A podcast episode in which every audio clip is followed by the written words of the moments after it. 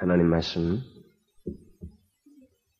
계시록 13장 1절부터 10절을 일단 우리 한 절씩 교독해서 읽도록 하십시다. 계시록 13장 1절부터 10절을 다 같이 한 절씩 교독해서 읽도록 하겠습니다.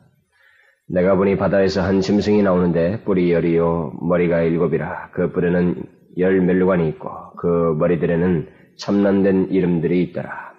내가 본 짐승은 표방과 비슷하고 그 발은 곰의 발 같고 그 입은 사자의 입 같은 용이 자기의 능력과 보좌와 큰 권세를 그에게 주었더라.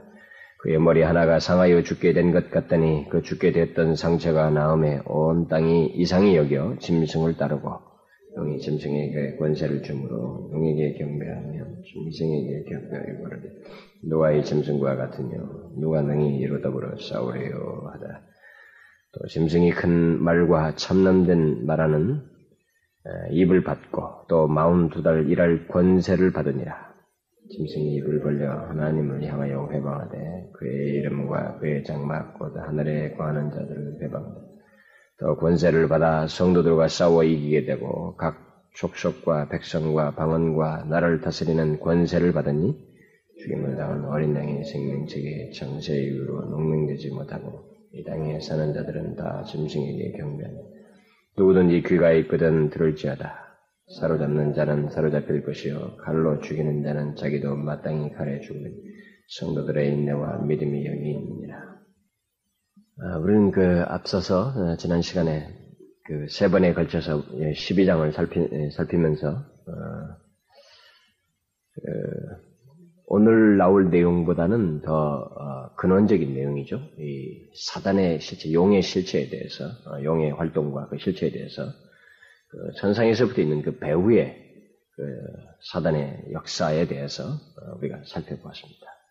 사단과 그의 부하들이 하늘 전쟁에서 피하여 하늘에서 땅으로 내어 쫓기게 된 사실과 그 내막 그리고 그 패배로 인해서 사단이 교회를 전면적으로 핍박하게 되었다는 그 사실에 대한 내용들이었습니다. 그리고 마지막으로 용이 그 12장의 그 마지막에 그 용이 교회를 핍박하였지만은 그 하나님의 보호로 인해서 이 교회가 아, 이렇게 다시 어, 잔멸하려고 했지만 하나님의 보호로 인해서 교회가 건재해지자 이 사단이 재정비를 하여서 하나님을 하나님의 계명을 지키고 예수의 증거를 가진 자들로 더불어서 싸우려고 바다 모래에 서 있는 장면으로 이 12장의 끝부분이 마무리가 됐었습니다. 그래서 마지막 그 내용이 주는 인상은 또 다른 공격을 하기 위해서 더욱 드세고 어떤 잘 계획된 공격을 하기 위해서 이렇게 그 사단이 전열을 정비하는 것 같은 그런 인상을 그 마지막에 주었습니다. 실제로 요한은 그 뒤은 내용인 이제 오늘부터 우리가 살피게 될 이 13장에서 어, 바다에서 나온 어, 짐승 그리고 땅에서부터 나온 이 사단의 일종의 하수인이라고 볼 수가 있는데 사단의 하수인에 해당하는 이 두 짐승이 나와서 어, 교회를 더욱 구체적으로 핍박하는 내용들이 이제 13장에서 나오게 됩니다. 어, 이 시간에 우리는 그 먼저 이 어, 바다에서 나온 짐승에 대해서 살펴보려고 하는데 뭐 그것을 전반부만 다루려고 합니다. 사실 내용상으로는 10절까지 다 이게 가야 되는데 그렇지 않은 그렇게 노력을 하는데도 그게 안 되네요. 10절, 왜냐면 내용이 흐름상으로 가는, 그리고 뒷부분에 5절부터 그 10절이 클라이막스거든요. 이 메시지에 더 궁극적이고 핵심적인 내용, 더 어, 아주 중요한 메시지들이 거기 다 담겨져 있기 때문에 거기까지 가야 되는데, 이 전반부밖에 제가 좀 할 수가 없었습니다. 그래서 오늘은 그 전반부만 4절까지만 어, 어, 살피려고 합니다. 그리고 이 전체 그 바다에서 나온 올라온 이 짐승에 대한 내용이 어떤 서론적인 내용이 되겠습니다만은 어, 그래도 어, 이 내용만 살피고 다음 시간에 더 중요한 내용들이 이 짐승과 관련된 내용들이 이제 소개될 것 같습니다. 아, 우리는 이 바다에서 올라온 이 짐승에 대한 내용이 전반부는 1절부터 그 4절의 내용은 이 짐승의 모습을 묘사하면서 이 짐승이 어떤 존재인지에 대한 것이 주로 언급되고 있고 아, 그 뒤에 후반부 내용은 이 짐승이 궁극적으로 하려고 하는 일이 무엇인지 아주 그참 그 예, 아주 핵심적인 일을 기독교를 향해서 아주 핵심적인 일을 이 짐승이 예, 그 공격을 하는 건데 바로 그런 내용들을 다루고 있습니다. 그러면서 거기에 따라서 이게 교훈을 덧붙이고 있습니다. 여기 13장에 등장하는 두 짐승들은 어, 신약 성경의 다른 곳에서 어, 예를 들면은 어, 바울이 그 말세에 있을 그 불법의 사람이라든가 뭐 사도 요한 요한일서에서 말한 그 적그리스도를 연상케 하는 그런 존재라고 할 수가 있습니다. 그래서 한마디로 말해서 이 세상에서 교회를 핍박하는 사단의 그 대리인이 어떤 자인지를 23장에서 우리가 정확하게 이제 보게 됩니다. 그래서 이 세상에 고용 이, 이 세상에서 고용된 사단의 하수인이 결국 어떤 특성을 가지고 거의 사단과 방불한 일을 하게 되는지 그 모습을 취하는지 그 내용을 이제 어, 이 13장에서 보게 됩니다. 자, 그러면 이 사단이 어, 교회를 더 구체적으로 핍박하기 위해서 어, 이 12장에서는 자기 자신이 직접 등장하는 용으로서 직접 등장해서 그, 그 자신이 핵심적인 인물로 등장해가지고 교회를 핍박하는 것으로 나와 있는데 그래서 예수 그리스도를 죽이려고 했고 그 다음에 거기 실패하자가 교회를 잔멸하려고 하는 그 작업을 사단이 했는데 이제 그것을 실패하고 나서 하나님 보고가 있고 재정비를 하듯이 해서 더 구체적으로 실무적인 존재들을 이 세상에 두어서 이제 자기의 그 대리인으로서 하수인으로서 그 사단이 교회를 공격하는 일을 이제 묘사하고 있는데 이 13장이 그 내용이 결국 더욱 구체적으로 핍박하기 위해서 이 사단이 자기의 대리인으로 사용하고 있는 이 짐승의 그 특성이 무엇인지에 대해서 오늘은 먼저 1절부터 4절을 통해서 살펴보도록 합시다. 요한이 묘사한 이 짐승의 모습은 음, 이 짐승이 누구인지 그리고 어떤 특성을 가지고 있는지를 이렇게 충분히 상징적으로 묘사를 해주고 있습니다.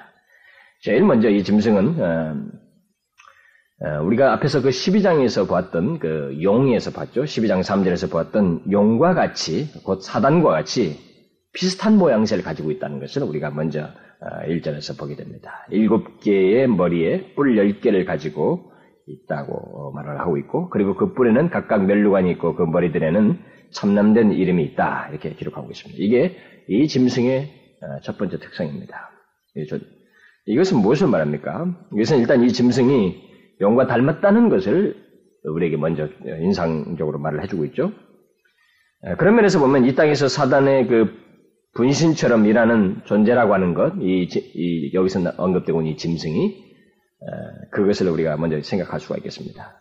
일반적으로 이제 근데 이 존재가 여기서 묘사한 것 중에 일반이 이제 어, 나오는데 음, 뿔이 10개를 말하는데 뿔이 일반적으로 힘을 상징하였던 것을 생각하게 될 때 이 이 짐승은 힘과 권력이 마치 사단과 같이 발휘하는 그런 존재라고 하는 것을 어, 시사해 줍니다. 10개의 뿔을 가지고 있다는 것을 통해서 그리고 실제로 뒤에 그 사절에 보게 되면 용이 이 짐승에게 그의 짐승의 권세를 받는 장면이 나오죠. 그래서 거의 사단에게 그 어, 같이 그 어, 그의 힘과 권세를 발휘하는 그런 존재로서 어, 활동한다고 하는 것을 말을 해주고 있습니다.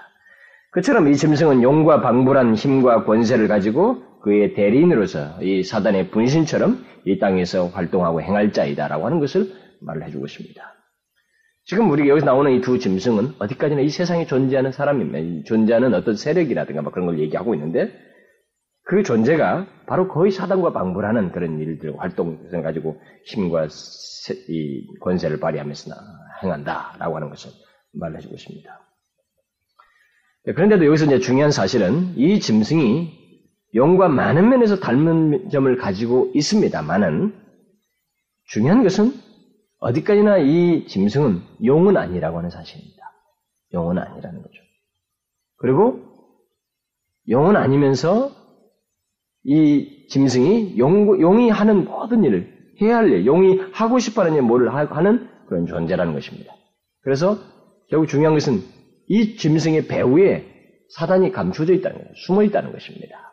이게 지금 여기서 모든 모양새를 비슷하게 하고 있는데 그는 짐, 용은 아니라는 거예요.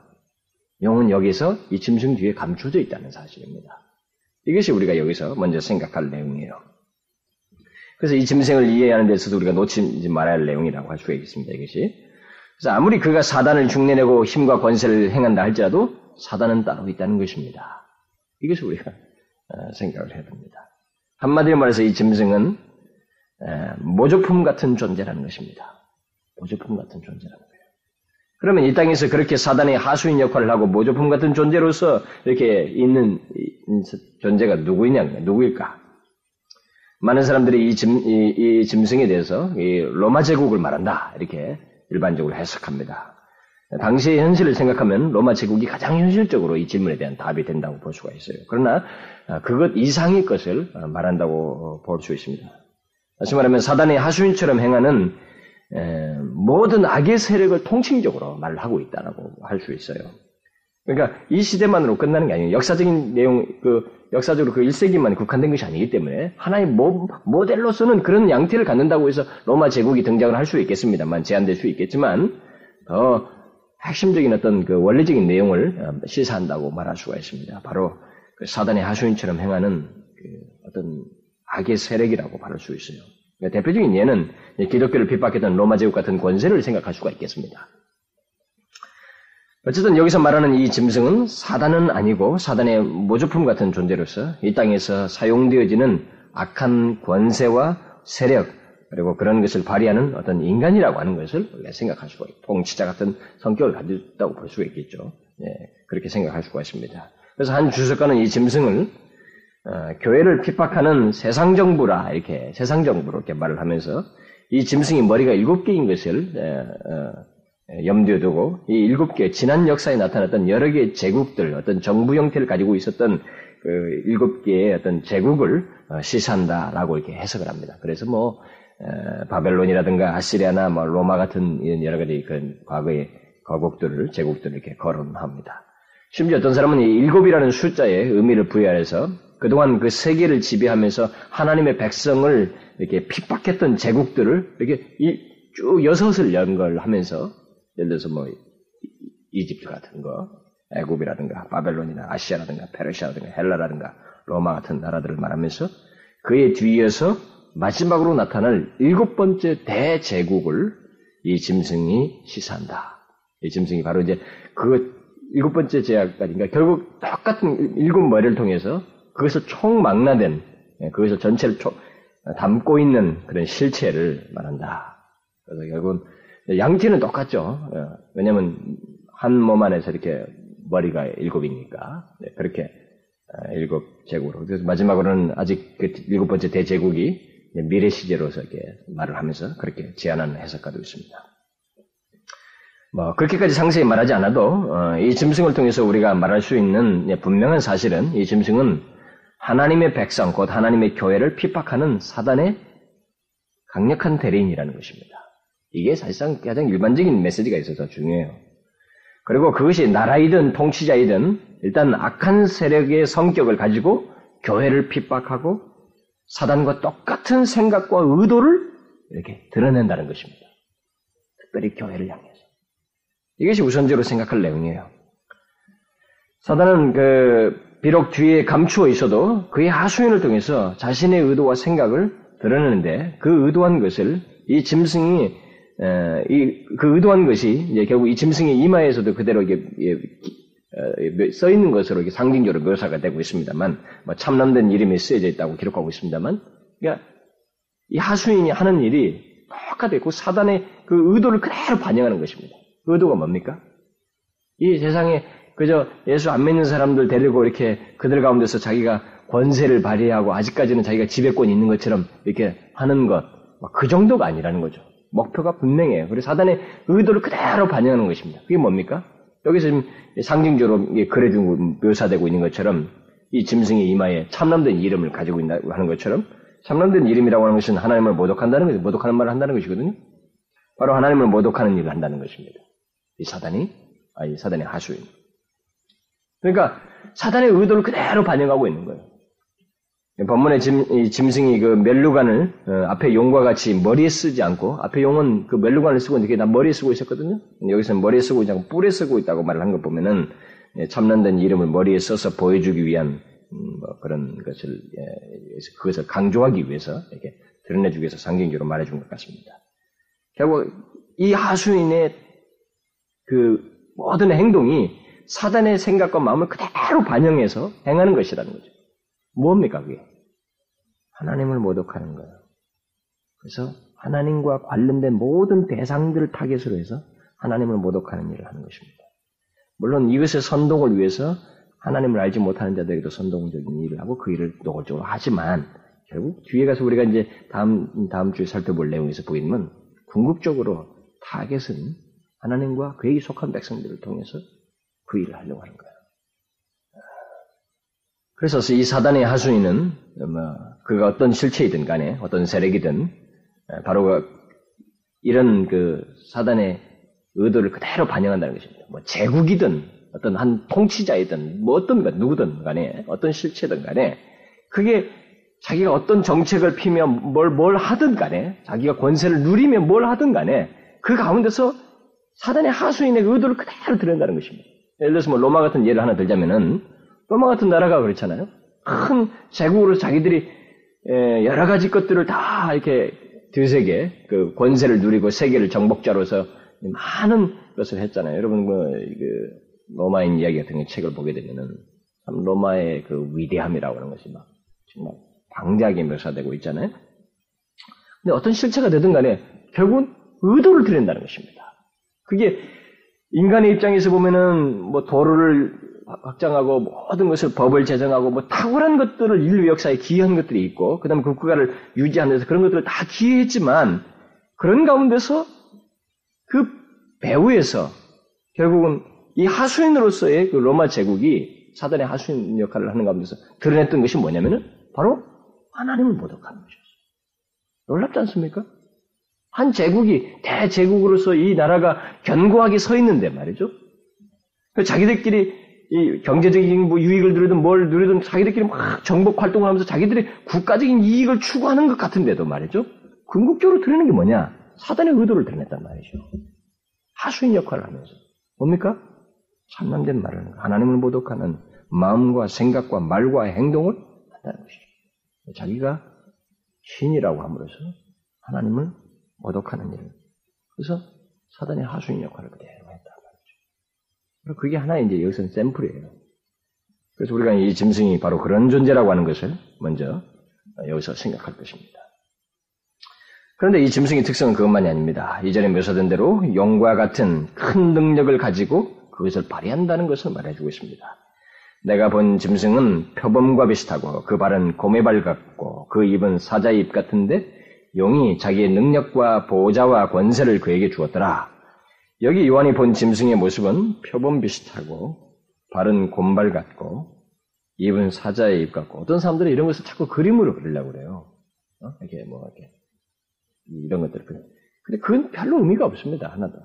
여기서 어떤 어떤 짐승의 모양새를 그리는 것은 하나도 의미가 없어요. 지금 이런 것들을 통해서 특징적인 이 짐승의 특성을 말해준 거거든요. 상징적으로 짐승의 특성이 어떻다는 것을 상징적으로 말하기 위해서 지금 그것을 이런 것들을 이렇게 묘사해서 하나로 이렇게 설명하고 있는 것입니다. 그러면 이 짐승이 그 기괴한 모습을 통해서 말하려고 하는 게 뭐겠어요? 우리는 이와 유사한 모습을 그 다니엘서 7장에서 보게 됩니다. 다니엘서 보면 이, 이런 짐승들의 묘사들이 다 나오죠. 여기서 먼저 생각할 수 있는 것은 이 짐승이 표범이나 곰의 발 같은 것은 뭐 공격성이잖아요. 곰의 발 같은 것. 이게 포악성.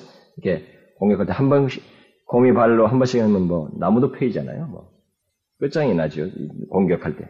뭐 이런 것들, 표범 같은 그 사납고 빠르고 이런 모습에다가 곰의 발과 사자의 입과 같은 그런 사, 각각 그 사나운 짐승들의 그 특징적인 것들을 다 조합해 놨습니다. 이렇게. 종합해 놨죠. 결국 통해, 이런 걸 통해서 뭘 말을 해주라고 하겠어요? 그것은 이 짐승이 그만큼 사납고 거칠고 포악하다는 것입니다. 사단의 하수인으로서 바로 그런 특성을 갖고 있다는 것입니다. 그래서 다니엘서 7장은 거기에 등장하는 이 짐승들을 이렇게 여기 지금 표범, 곰, 곰뭐 사자의 모습 같은 이런 것들이 다 거기 나오거든요. 다니엘 7장에 나오는데 거기서는 해석을 하고 있어요. 이 세계의 제국들로 어, 시사를 하고 있습니다. 그 짐승들을. 네, 그렇다면 여기 묘사된 짐승들도 짐승의 모양새를 하고 있는 이, 이 짐승이 결국 같은 맥락에서 우리가 생각할 수도 해야 되겠죠. 다시 말하면 이 짐승은 모든 공포를 다 집약시킨 사단의 하수인이고 악의 세력으로서 등장하는 어떤 제국이나 세력을 말한다라고 이렇게 생각할 수가 있겠습니다. 그래서 어떤 주석가, 주석가는 이 짐승은 지상의 최후 제국을 말한다. 이렇게 해석까지 해요. 어쨌든 이 짐승은 굉장한 능력을 갖고 있다는 것을 여기서 묘사해 주고 있습니다. 물론 이 짐승의 모든 능력은 자신의 스스로의 것이 아닙니다. 사단으로부터 다 얻은 것이라고 하는 것을 말해주고 있죠. 예, 그것을 뒤에서 말해주고 있는데 용이 자기의 능력과 보좌와 큰 권세를 그에게 주었더라. 이 짐승은 사단의 능력과 보좌와 큰 권세를 받아서 발휘하는 막강한 존재라고 하는 것을 예, 말해줘요. 이 짐승의 특성이 분명하게 드러나고 있어요. 아, 결코 하찮은 세력이 아니라는 것입니다. 그러니까 지금 교회를 상대로 하는 등장하는 이 세상의 현실 세계 속에서의 등장하는 사단의 이 하수인이 결코 하찮은 존재가 아니라는 거예요. 정부 형태를 갖던 뭐 어떤 세력으로서 등장하는 통치자로서 그 일을 발휘하던 결국 이게 하찮은 존재가 아니라는 거예요. 교회 입장에서 보게 되면 대적하는 입장에서 보면 어? 공격을 받는 우리 입장에서 보일 때는 이게 하찮은 존재가 아니라는 거예요. 그것을 실시하고 있습니다. 사단의 능력과 큰 권세를 가지고 있는 예, 존재라고 하는 것을 말해주고 있습니다. 그래서 우리는 우리의 현실 속에 등장하는 이 사단의 하수인이 비록 인간이라 할지라도 어떤 통치자 형태를 갖고 있어도 사단의 능력과 권세를 가진 존재라고 하는 것을 염두에 둬야 됩니다. 그런 막강한 힘을 가지고 교회를 대적하겠다는 거예요. 지금 사단이 12장에서부터 예수 그리스도를 죽이려고 했잖아요. 어? 완전히 그냥 구속의 역사를 방해하려고 그렇게 했지 않습니까? 그러니까 아니가 교회를 쓸어버리려고 했고 교회가 세우지 그런 말면 교회를 쓸어버려. 안 되니까 이제 그 다음에 하는 거 보십시오. 모든 사단의 권세와 능력을 가지고 교회를 향해서 총공력을 취하는 그런 태도예요. 지금 이, 이, 이 짐승의 모습, 모습에 예, 그 공격하는 대상이 바로 그렇다고 하는 것을 말해주고 있습니다. 또 이 짐승의 특성은 마치 불사조 같은 모습을 가지고 있다고 하는 것을 묘사해 주고 있습니다. 특별히 그리스도의 부활을 이미테이션해서 자신의 탁월함을 나타내고 있다고 하는 것을 시사해 주고 있습니다. 13절이 그것을 말해주고 있는데 그의 머리 하나가 상하여 죽게 된 것 같더니 그 죽게 됐던 상처가 나음에 온 땅이 이상히 여겨 짐승을 따르고 이렇게 말하고 있습니다. 우리는 이 짐승이 왜 상처를 입었는지 또 언제 입었는지 이걸 알 수가 없습니다. 여기서 말을 하고 있지 않습니다. 그저 요한이 여기서 강조하라고 하는 것은 이 짐승이 죽게 됐던 상처가 그 치명적인 상처가 나았다. 이것을 지금 강조해주고 있습니다. 그리고 또 어떻게 치유됐는지도 말하고 있지 않습니다. 오직 여기서 관심을 가지고 강조하는 것은 이 짐승의 상처가 완전히 치유됐다는 것입니다. 치명적인 상처를 가지고 있었는데 그게 완전히 상처를 치유받았다, 아, 치유됐다 이 사실입니다. 그래서 특히 여기서 상하여라고 하는 뭐 죽게 된다는 말은 다른 다른데요. 상하여라고 하는 이 말은 어, 5장 6절에서 그 어린 양에게 사용됐던 말과 똑같은 말입니다. 그런 말. 그러니까 이 짐승의 치명적인 상처와 그 회복이 마치 예수 그리스도의 죽음과 이 부활과 부활과 같은 것인 것처럼 이 짐승이 지금 모방하고 있다고 하는 것을 병행적으로 말을 해주고 있습니다. 우리는요 교회를 공격하는 사단의 실체에 대해서 예, 요한계시를 통해서 사실 뭐 다른 성경도 많이 있지만 요한계시를 통해서 굉장히 풍성하니까 이걸 알아야 돼요. 사단은 이렇게 전략적인데 치밀하고 모양새가 분명하고 공격 목표도 분명하고 모든 것이 이렇게 선명한데 오늘날 우리 그리스도인들은 이걸 모르는 거예요. 우리 그리스도인들은 이 부분에 대해서 사단에 대해서 너무 안해. 그러니까 예수 믿으면서도 아주 쉽게 예수 믿으려고 하는 거예요. 교회 다니고 예수 믿어서 천국 가고 응? 구원받고 너무 단순해요. 너무 단조로워 예수 믿는 것은. 아주 단순하게 생각한다. 그러면서도 그 사단의 배후 속에서 역사되는 이런 것에 대해서 조금도 민감하지 않습니다. 죄에 대해서 그렇게 각성되지가 않아요. 민감해지가 않습니다. 굉장히 죄에 대해서 포용적이에요. 오늘날 기독교, 오늘날 그리스도 같은 경우는 이 죄를 사랑하는 존재들 같아요, 제가 볼 때. 죄를 대적하는 존재들이 아니라 죄를 사랑하는 존재들 같아요. 그, 그, 사단은 죄를 끼고 들어오거든, 항상. 뭐 아무리 그럴듯해도 뭐 광명의 천사 모양새를 가지고 있어도 뭐 예수의 향내를 막 잔뜩 모양새 껌 모양 가지고 있어도 결국은 죄예요. 죄에 빠지게 하고 죄를 끼고 들어온다. 근데 우리는 그것을 분별을 못해. 안 하려는 거야. 사단이 이런 치밀한 말, 이런 존재에 대해서 정확하게 묘사된 것처럼 그는 그의 존재가 분명하고 그 하수인을 통해서 일하는 것도 분명하고 목표도 분명하고 방식도 아주 치밀합니다. 방법도 말이죠. 그런데 우리들은 그런 것에 이해가 없어요. 우리 그리스도인들은. 그런 부분에 이해가 없어요.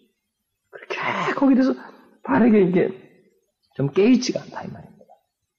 이게 이 시대가 그렇게 사단에게 패배하고 뒤에 흔들려지게 되고 오늘날 교회가 무기력해지는 또 한 가지 이유 중에 하나죠.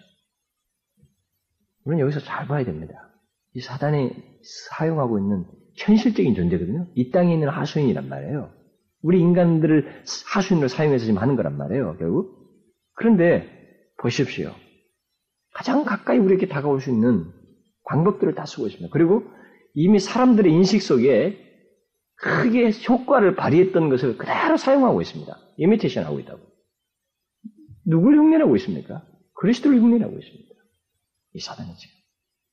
어떤 사람들은 여기 상처를 입은 그 짐승의 머리를 로마 황제로 해석하여서 특히 기독교를 극렬하게 핍박했던 네로가 죽었다가 살아나서 다시 등극할 것이라고 하는 당시 소문을 여기에 연관지어서 그 1세기 성도들에게 도전하기 위해서 이렇게 도입한 것이다. 뭐 이렇게 해석을 하는데 그것은 뭐 그렇게 별로 설득력이 있어 보이지 않아요. 그러나 이 짐승의 그 치명적인 상처와 회복에 대한 그 내용 속에서 요한이 강조하려고 것은 오히려 그 강조하려고 하는 것은 그 정도 문제가 아니고 뭐 네로에 의해서 있었던 핍박의 재현 정도가 아니고 예수 그리스도의 부활을 모방하여서 이 땅을 지배하는 이 짐승의 특성을 지금 얘기한다는 거죠. 그러니까 굉장히 광범위한 지배력을 그리고 굉장히 효과적인 지배력을 이 짐승이 사단의 하수인으로서 이 짐승이 갖는다라고 하는 것을 여기서 말해주고 있다는 것입니다. 무엇을 위해서? 온 땅이 이상역의 짐승을 따른다라고 말한 것처럼 바로 그렇게 하도록 하기 위해서입니다. 이 짐승의 회복은 핍박의 재현을 강조하기보다는 그것으로 인해서 사람들의 이 마음을 사로잡게 하는 그것도 굉장히 효과적으로 마음을 사로잡게 하기 위한 그런 회복이라고 하는 것을 시사해주고 있어요. 그것을 강조하기 위해서 지금 여기서 지금 설명 안 된 것들이 많아요. 그냥 치명적인 상처가 있는데 회복됐다는 것. 이것에 요한은 크게 강조점을 두고 있습니다. 근데 여기서 더 중요한 것은 이제 기독교의 가장 핵심적인 내용인 예수 그리스도의 죽으심과 부활을 모방함으로써 이 마귀가 이 사단이 자신의 하순을 통해서 그걸 통해서 사람들의 마음을 잡, 사로잡으려고 한다는 것입니다. 이런 걸 보게 되면 제가 앞에 조금 전에 얘기했지만 사단의 역사는요. 제가 지난 시간도 했지만 발악하거든요. 여러분 그 사람이 그 자기가 죽는다는 걸 알고 막 그 막판에 막 했을 때는요. 제가 언젠가 여러분들 말했습니다만 이 정신력이 집중력이 굉장합니다. 마치 그와 같은 집중력을 발휘하는 것 같아요. 제가 볼때 사단에 네? 우리가 이미 12장에서 어, 읽었잖아요. 음? 자기 때가 얼마 못된 줄을 알므로 크게 분내어 너에게 저에게 내려갔다. 그러니까 그것을 알고 있는 사단이란 말이에요. 그러니까 이 모든 공격이 치밀정도 있고 강도도 보통이 아니다 이 말입니다. 그런데 여기서 특, 증적인 것은 바로 예수 그리스도의 죽으심과 부활을 모방함으로써 그렇게 그리스도의 흉내내면서 사람들의 마음을 사로잡으려고 하고 있다는 거예요. 이미 효과를 거둔 거거든요. 여러분 수많은 사람들이 뒤집어진 다 변화되어지고 말이죠. 그 했던 그 결정적인 내용 예수 그리스도의 죽으심과 부활이에요. 예수 그리스도 부활 때문에 죽으신 이후에 부활했다는 사실로 인해서 기독교는 건재해졌습니다. 그리고 어, 생명력 이루 말할 수가 없죠. 누구도 바로 그런 것을 통해서 자기 이 사단도 어, 이 하순을 통해서 과시를 하고 있는 것입니다. 자기 힘의 건재함을 과시하고 있어요. 그래서 그, 지금 여기서 에, 짐승의 흉내는 그냥 한번 해보는 것이 아닙니다. 분명한 목적을 가지고 그 일을 한다는 것을 우리가 여기서 생각을 해야 됩니다. 그게 뭐예요? 예수 그리스도의 죽으심과 부활로 인해서 그리스도께서 그리스도께로 마음이 향했던 것 같은 일이 자기에게도 있게 하기 위해서 그런 목적으로 지금 이 일을 하고 있는 거예요. 아, 이런 경험, 이 짐승, 짐승에게 이런 일이 있게 하고 있습니다. 실제로 본문은 온 땅이 짐승을 따른다라고 말하고 있습니다.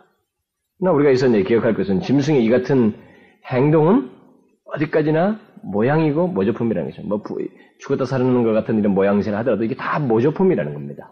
예, 그것은 우리가 먼저 염두에 둘 필요가 있습니다. 예수 그리스도는 예수 그리스도의 죽으심은 완전한 죽으심이거든요. 완전한 죽으심에서의 또 부활이란 말이에요. 그러나 여기 짐승은 죽음에 이르게 될 정도로 상처를 입은, 입은 것 정도만 지금 말로 하고 있습니다. 죽게 됐다는 것이 바로 그거예요. 그러니까 짐승의 머리가 치명상을 입어서 고통을 당하긴 했지만 완전히 죽었던 것은 아닙니다. 따라서 부활했다고도 말할 수가 없어요. 그러나 마귀는 그런 식으로 자신의 건재함을 과시한다는 것이죠. 여기는 최후의 심판 때까지 자신의 그 회복을 과시하면서 특히 그리스도와 같이 자신의 부활을 흉내내서 과시함으로써 사람들을 그에게로 이끈다라고 하는 것을 예, 이 짐승의 특성으로서 말을 해주고 있습니다. 바로 이런 사실 때문에 사도 요한은 요한일서에서 영들을 시험하라고 하는 것이죠. 이 모조품 때문이거든요. 굉장히 유사하다는 것입니다. 그리스도의 모양새를 가지고 있다는 거죠.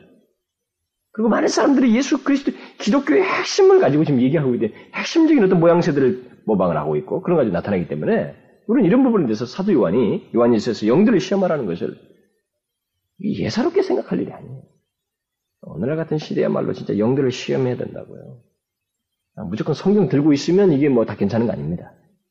이거 가지고도 예수 죽으심 뭐 다 얘기하면서도 어, 다르게 할 수 있는 거예요. 거짓된 거짓 교사들이 난무할 수 있고 죄악들 아, 그냥 잡, 잡다한 그런 신학 사상들 뭐 이렇게 교리 지식들을 가지고 어, 예수 믿는 것처럼만 이렇게 인도할 수 있는 것입니다. 이런 부분에서 우리가 영들을 반드시 시험해야 돼요. 사단은 그리스도께서 다시 오시기까지 이 세상에 그리고 우리 그리스도인들 가까이에서 모조품을 잔뜩 제시할 것이 분명합니다. 특히 그리스도를 모방하여서 많은 사람들을 미혹할 것입니다. 나중에 오면 땅에서도 올라온 짐승도 미혹한다고 하거든요. 이 미혹의 천재입니다. 이제 그와 같은 미혹이 그런데 놀랍게도 상당히 효과를 거둔다는 겁니다. 이 세상에서. 이 세상에 효과를 거둔다는 거예요. 바로 그것을 그 뒤에 말씀에서 어, 말을 해주고 있습니다.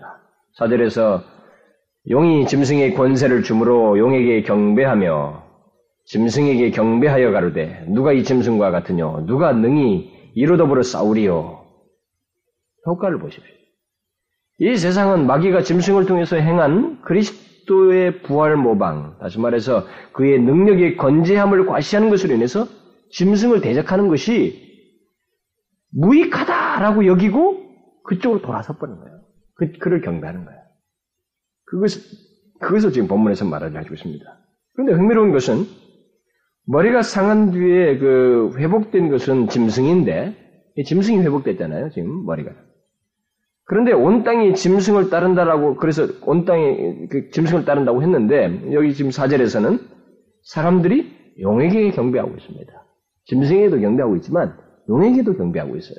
그렇죠? 본 것은 짐, 짐승이었습니다, 지금. 이 세상이 실체했다고요. 이 세상에 있는 어떤 가시, 그의 하수인에 해당하는 존재였습니다. 그런데 결국 경배는 어디다 또 하고 있냐면 용에게 경배를 하고 있습니다. 재밌잖아요.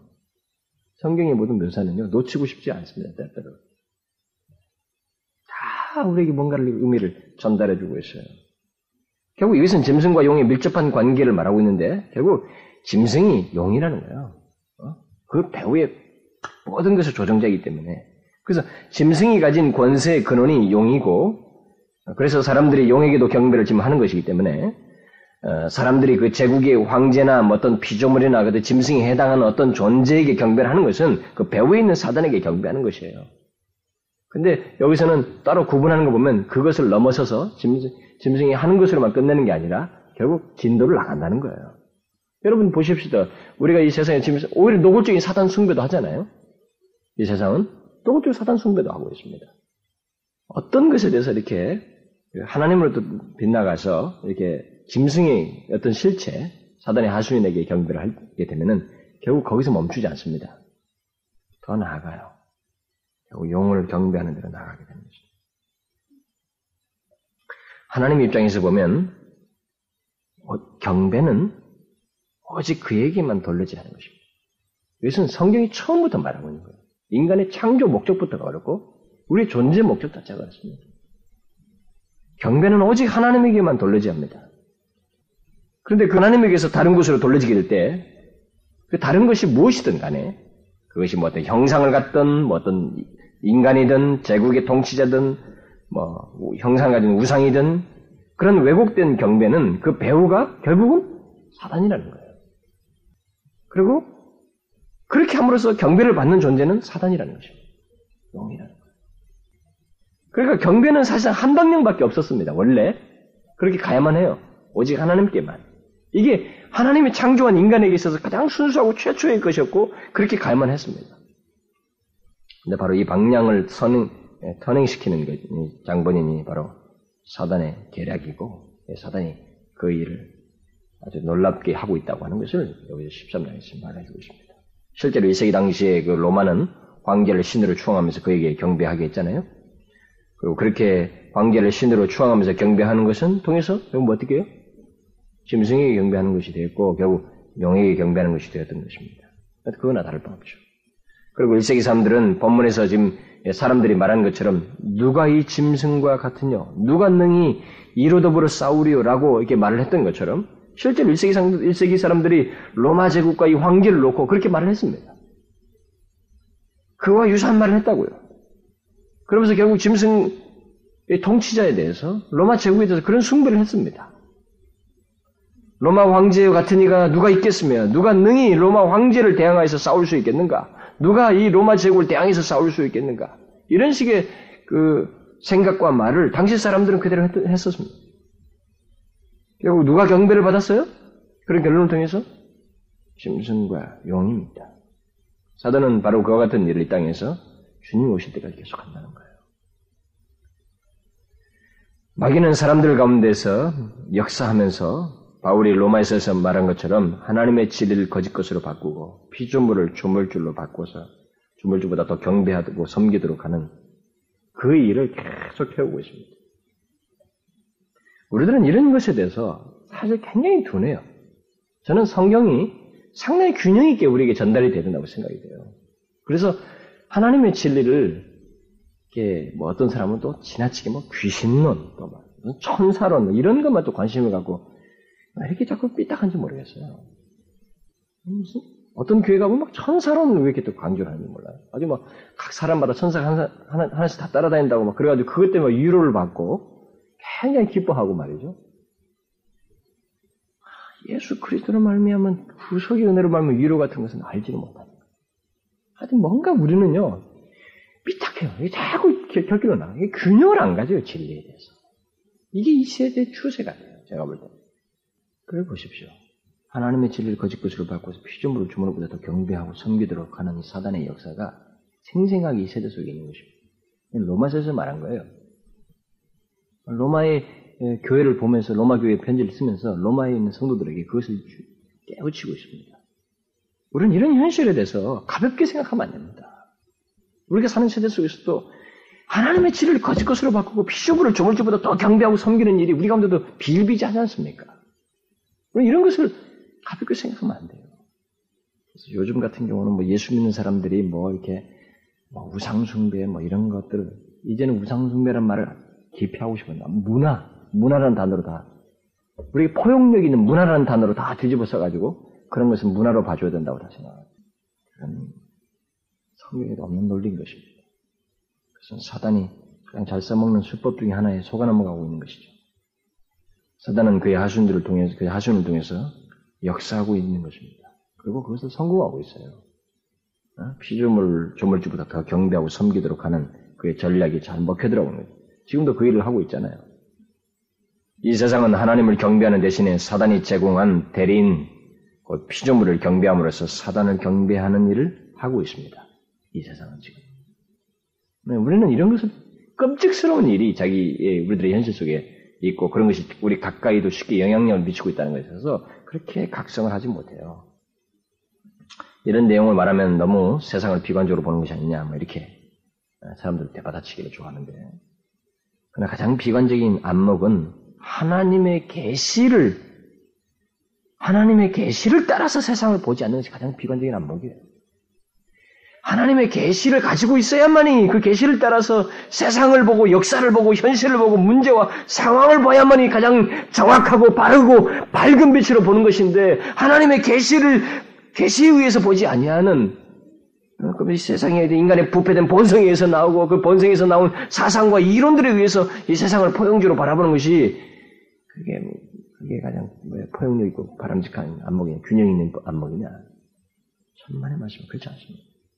저는 요즘 제가 지난 여러분들 몇 번 얘기했습니다만 이 세상은요 이제는 기독교 절대적인 진리를 확 무너뜨리려고 하고 있기 때문에 이제 아무리 절대적인 말해도 이게 너한 사람의 목소리로 딱 전락시켜놔 버렸어요. 상대화 시켜놔 버렸고 상대적으로 다 취급해 버리기 때문에 이 씨가 안 먹히는 거예요. 제가 어디 가서 집회 가다가 아, 복음의 중요성을 얘기하고 막 이 설교를 하고 막 제가 막 진짜 열변을 토하고 그냥 내려왔는데 참 그 복음이 참 중요하군요. 그래서 막 아, 참, 목사님, 그런데 열심히 참 대단하십니다.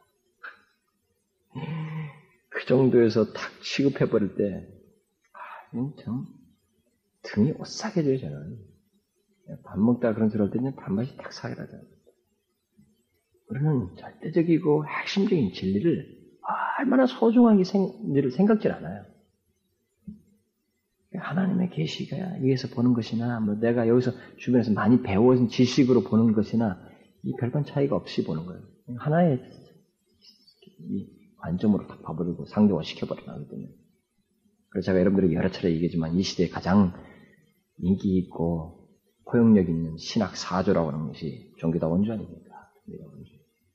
저는 종교다 원주를 예사롭게 보고 싶지 않아요. 이게 아 마지막 시대에 정말 사단의 독특하고 탁월한 전략이다. 라는 생각.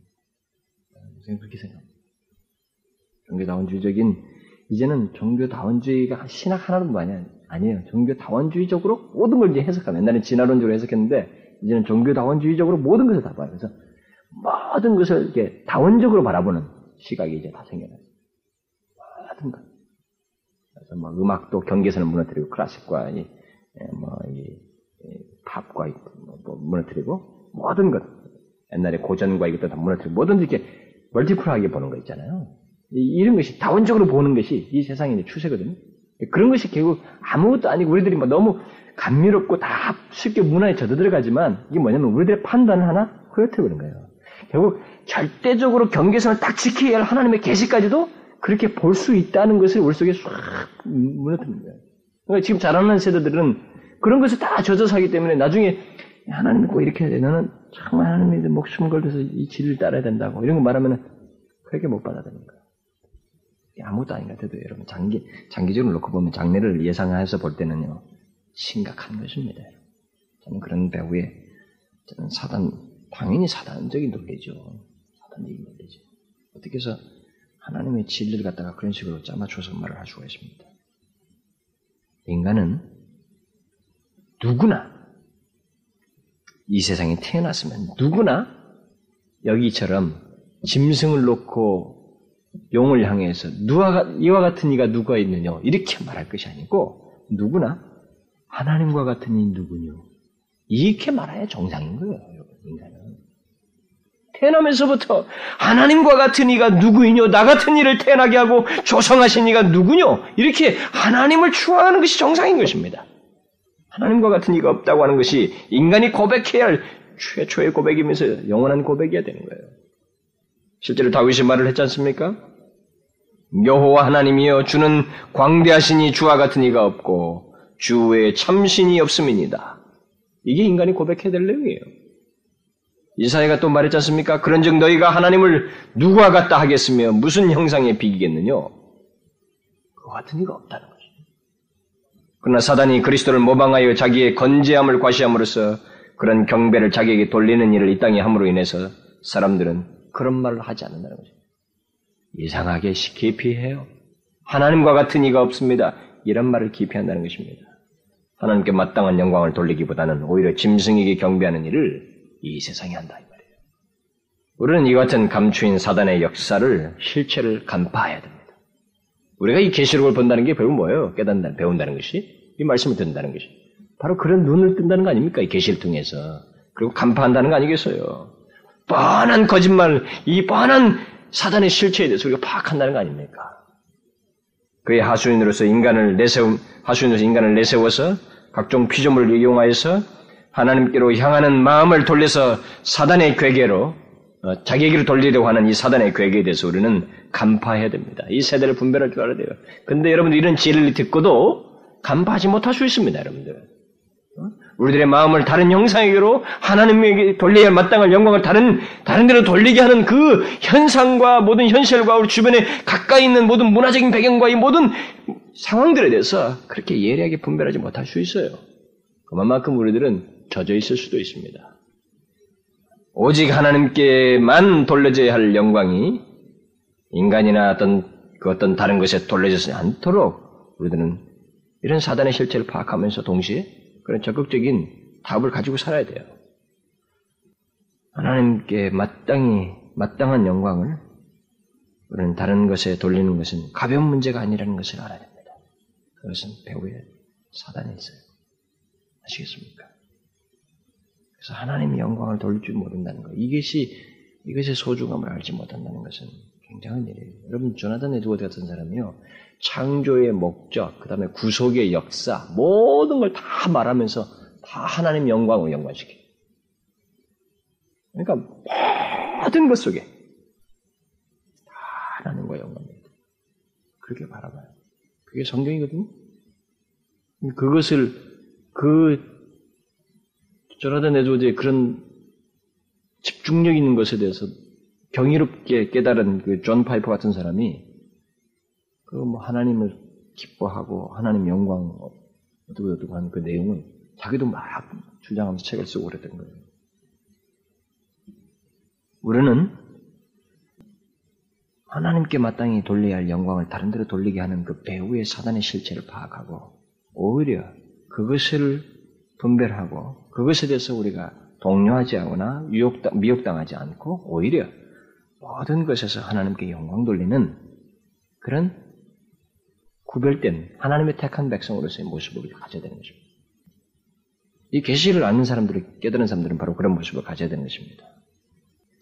그래서 1세기 성도들이 바로 이런 사실을 알았기 때문에 이런 사실을 알았기 때문에 그리고 그 뒤에 많은 그리스도인들도 마찬가지죠. 순교를 당하면서까지 배후에 있는 사단을 파악하고 이 하수인 앞에 로마 황제 앞에 절을 안 한 거예요. 로마에게 네가 신이라고 주라고 큐리오스라고 말 안 한 것입니다. 네가 유일하게 큐리오스라는 말을 안 한 거예요. 오직 하나님께만 영광을 돌리려고 했던 것입니다. 목숨을 내면서까지.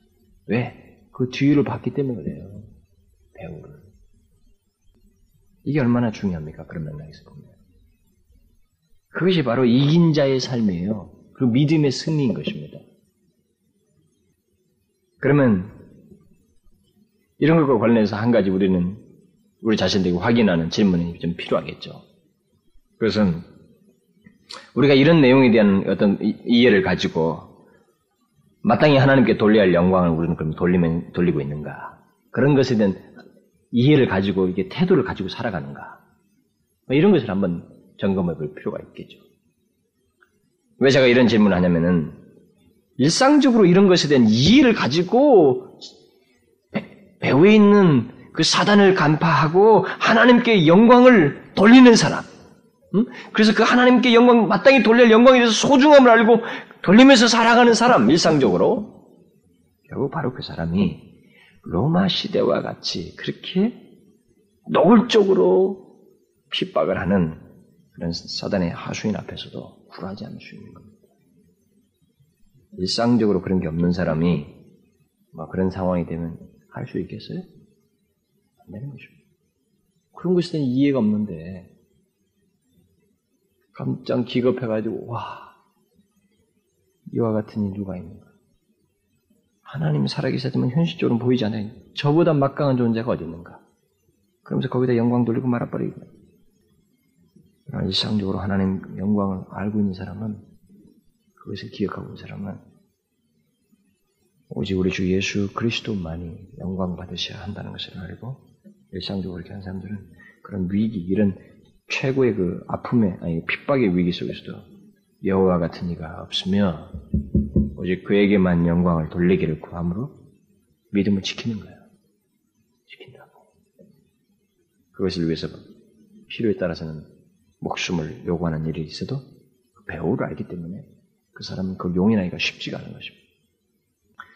우리는 여기에 묘사되어 있는 이 사단의 하수인, 그 현실적인 사단의 하수인으로서 이 세상에 현실적으로 존재하는 이 사단의 짐승의 실체에 대해서 알아야 됩니다. 유념해야 돼요.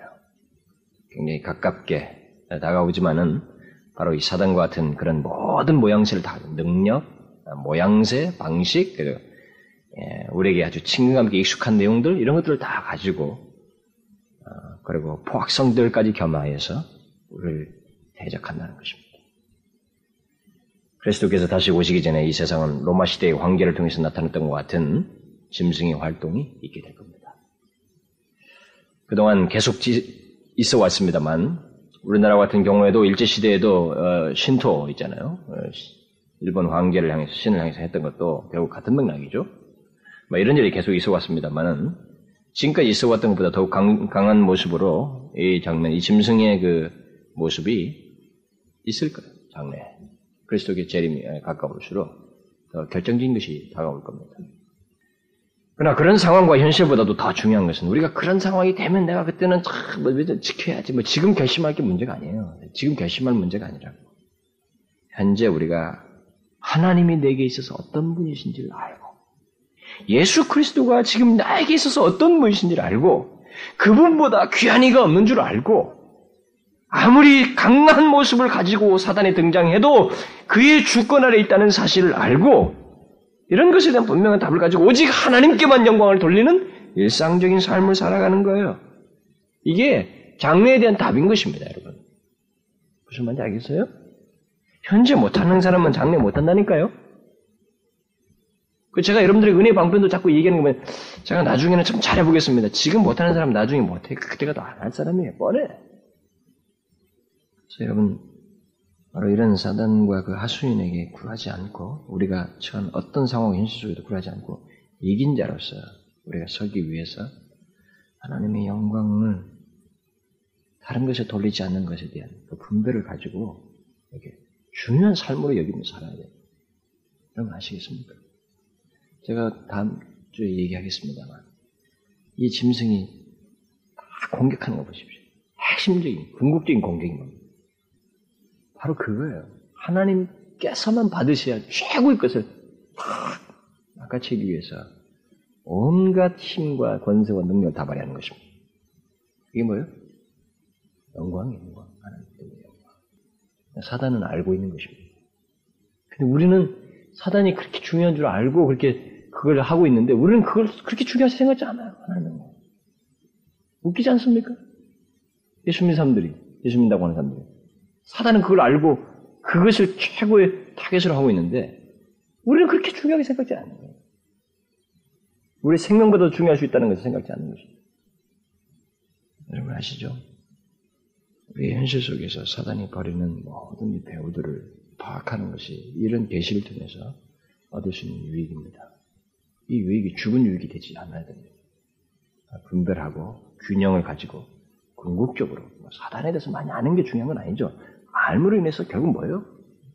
균형을 갖는 거예요. 우리 신앙이 치우치지 않냐고, 그쪽이 빠지지 않고 미끄러지지 않냐고, 하나님을 더욱 온전하게, 무엇이 소중한지를 알고 하나님을 섬기는 것입니다. 굴하지 않냐고. 그거 아닙니까?